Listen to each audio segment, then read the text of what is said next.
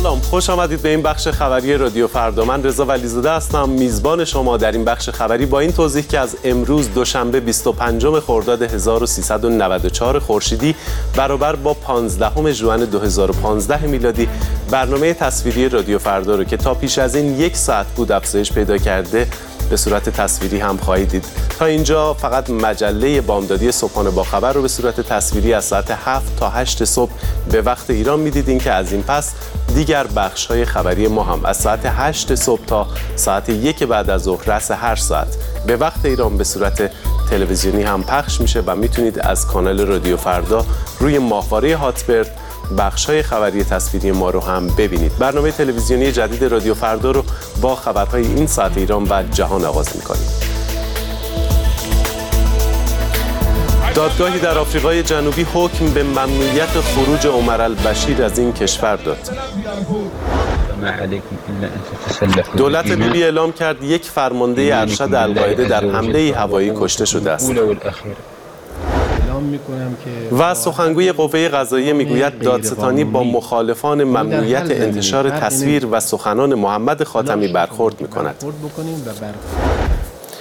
دادگاهی در آفریقای جنوبی خروج عمر البشیر رئیس جمهوری سودان را موقتا از این کشور ممنوع کرد. عمر البشیر که برای شرکت در نشست سران اتحادیه آفریقا به جوهانسبورگ پایتخت آفریقای جنوبی سفر کرده از سوی دیوان لاهه تحت تعقیب است.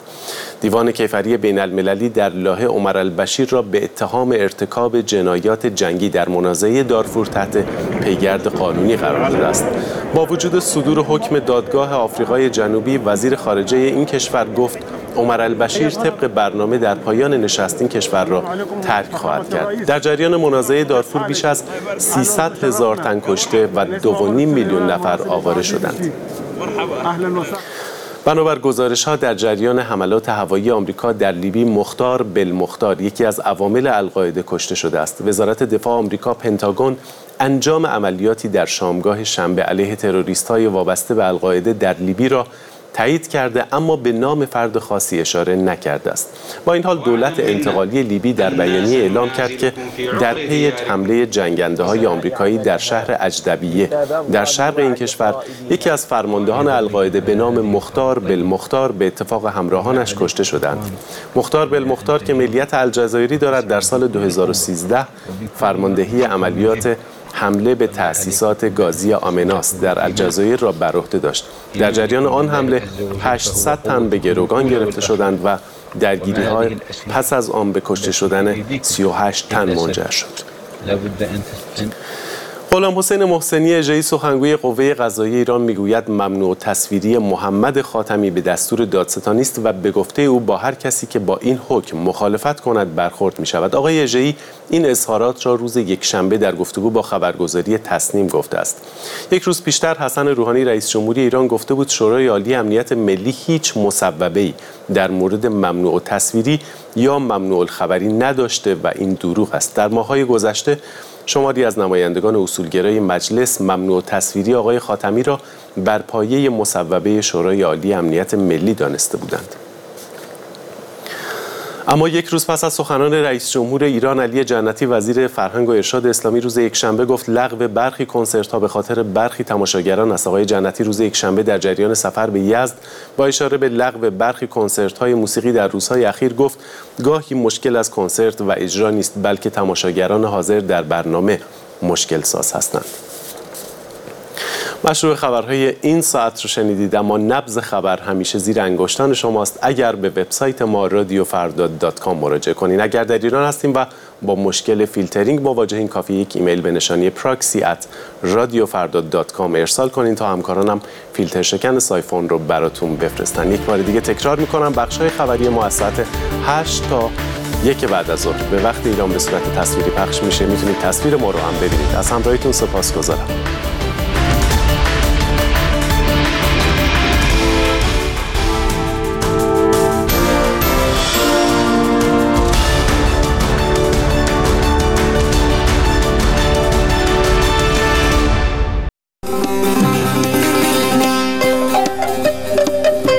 صدایی دیگر. صدای زنان از ایران و جهان. به صدایی دیگر خوش آمدید. ادامه بحث بر سر حضور زنان در استادیوم های ورزشی و همینطور استعفای پروفسور هانت برنده جایزه نوبل در پی سخنانی سکسیستی در یک کنفرانس جهانی دو موضوعیه که من رویا کریمی مجد برای این برنامه صدای دیگر انتخاب کردم. پیش از همه اما با صدای یک شنونده رادیو فردا آغاز کنیم. یعنی واقعا فکر کردی الان مشکل اصلی مملکت ما حضور زنان تو ورزشگاه اصلا این نیست سخت در اشتباه هستیم. مشکلات اصلی ما خیلی خیلی خیلی بیشتر از اینا هستن اما واقعا چرا مسئله حضور زنان در ورزشگاه ها با وجود همه مسائل مشکلاتی که زنان ایرانی درگیر اون هستند برای زنان مهمه؟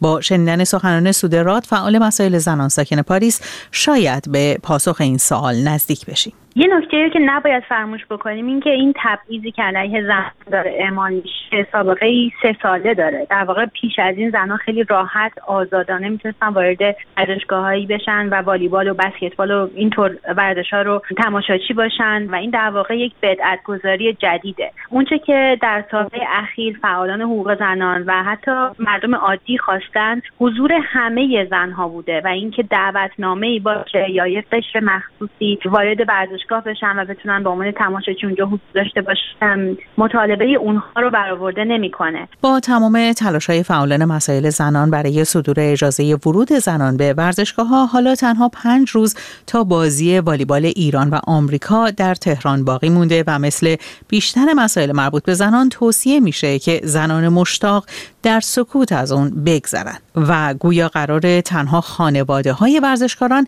اجازه حضور در ورزشگاه رو پیدا کنند. شاهین دختر ملاوردی معاون امور زنان رئیس جمهور هم ترجیح داده سکوت کنه. من ترجیح میدم در این رابطه صحبت نکنم. اجازه بدید این مسابقات برگزار بشه بی سر و صدا. قطعا به دنبال راه حل و فراهمسازی زیر ساختا هستند و سازوکار لازم و مدیریت موضوع.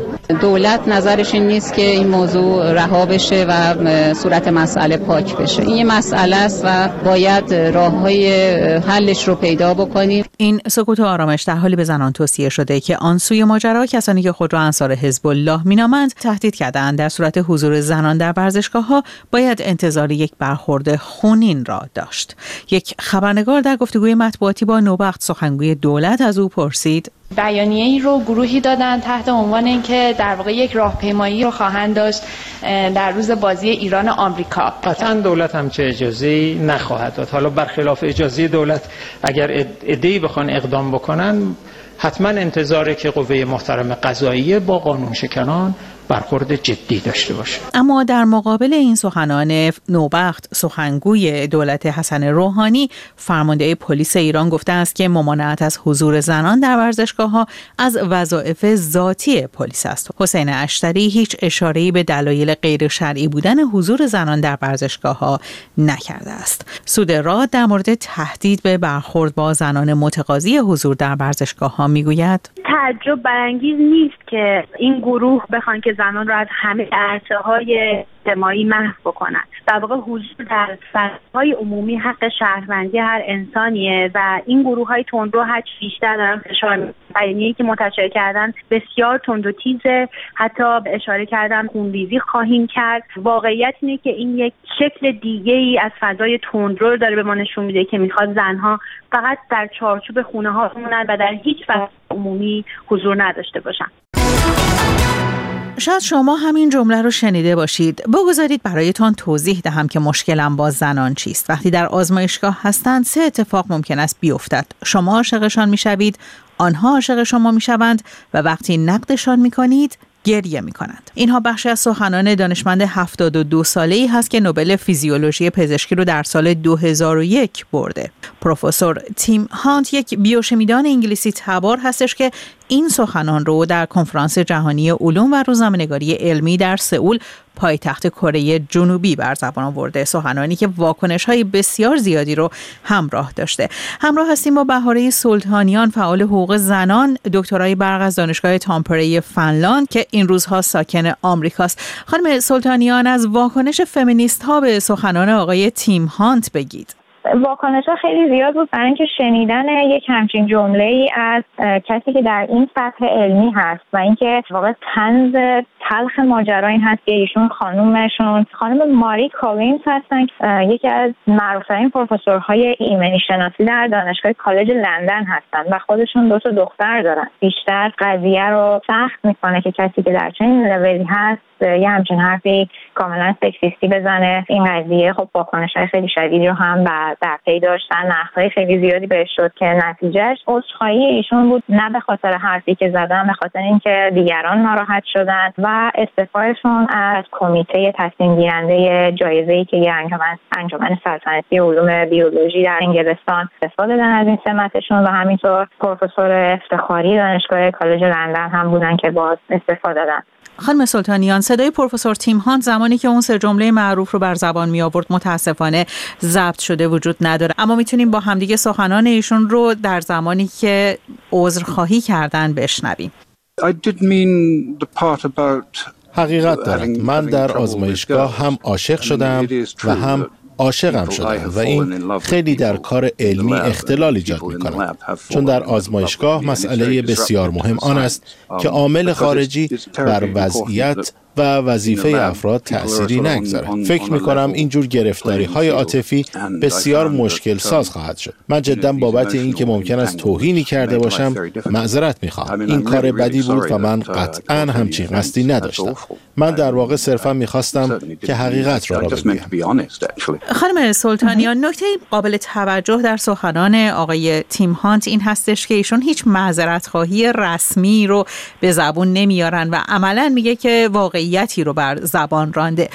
آیا واقعا این وضعیت علوم پایه هست؟ متاسفانه حرفشون به نظر من قابل استناد نیست. من سالهای زیادی رو در دانشگاه بودم در کشورهای مختلفی در ایران که دانشجوی مهندسی برق بودم در دانشگاه صنعتی شریف در دانشگاه تامپره و همینطور من دو سال هم در دانشگاه یو سی در واقع محقق مهمانشون بودم من ندیدم واقعا شاهدش نبودم فکر می‌کنم با توجه به اینکه اگر برگردیم به تاریخچه حضور زنان در رشته های علوم پایه مهندسی و تکنولوژی. می‌تونه در واقع بگیم که چیزی حدود 200 سال هست که زنها کاملا وارد این رشته شدن و ما با تعداد خیلی کمی از زنها روبرو هستیم که توی وارد این شاخه های تحصیلی میشن. به نظر من این حرفی که ایشون زدن خیلی تعمیم داده شده به کل جمعیت زنانی هستن که توی این شاخه ها درس می‌خونن. رابطه عاطفی دو نفر و دو انسان ربطی به محلی که اونها میرن نداره. در مورد جمله آخرشون که زنها گریه می‌کنن این هم باز تعمیم دادنه. این جمله کاملا سکسیستی به جملاتی مثل زنها نمی‌تونن حضات خوبی باشن. یعنی جلوی پیشرفت زنها رو که بیش نیمی از جمعیت یک جامعه هستن بر اساس یه پیشفرضی که ممکنه درست هم نباشه. یعنی خب آقایون هم ممکنه گریه بکنن یا ناراحت بشن. همونقدر که یک زن ممکنه گریه بکنه و ناراحت بشه. اما به یکی از مهمترین اتفاقاتی که بعد از مطرح شدن این جملات افتاد بهای سنگینی بود که پروفسور تیم هانت پرداخت و مجبور شد از تمامی پست هایی که داره و تمامی مناسب علمی که داره استعفا بده. آیا اتفاقی شبیه به این ماجرا رو در جایی از دنیا یا حداقل در ایران دیدیم؟ تا اونجایی که من دنبال کردم اخبار رو خیلی اخیرا من همچین چیزی ندیدم. در مورد ایران هم در چند هفته گذشته یک اتفاقی افتاد که خانم پزشکی که ظاهرا متخصص بیهوشی بودن به خاطر فشار کاری دچار ناراحتی قلبی یا ایست قلبی شدن و فوت کردن. این اتفاق می‌تونست برای هر کسی بیفته. رئیس سازمان نظام پزشکی به روزنامه ها در خصوص این اتفاق توضیح داده بودن که جمله دقیقا همین نیست ولی مضمونش این بود که خانم ها چون نمی‌تونن استرس خوب باش کنار بیان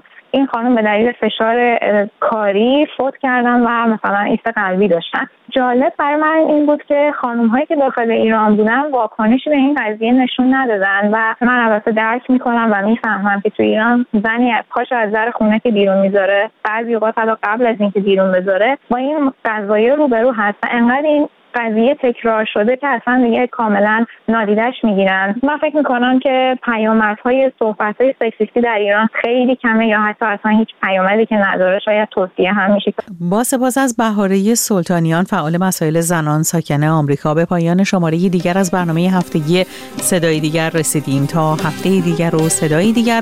پاینده باشید و شاد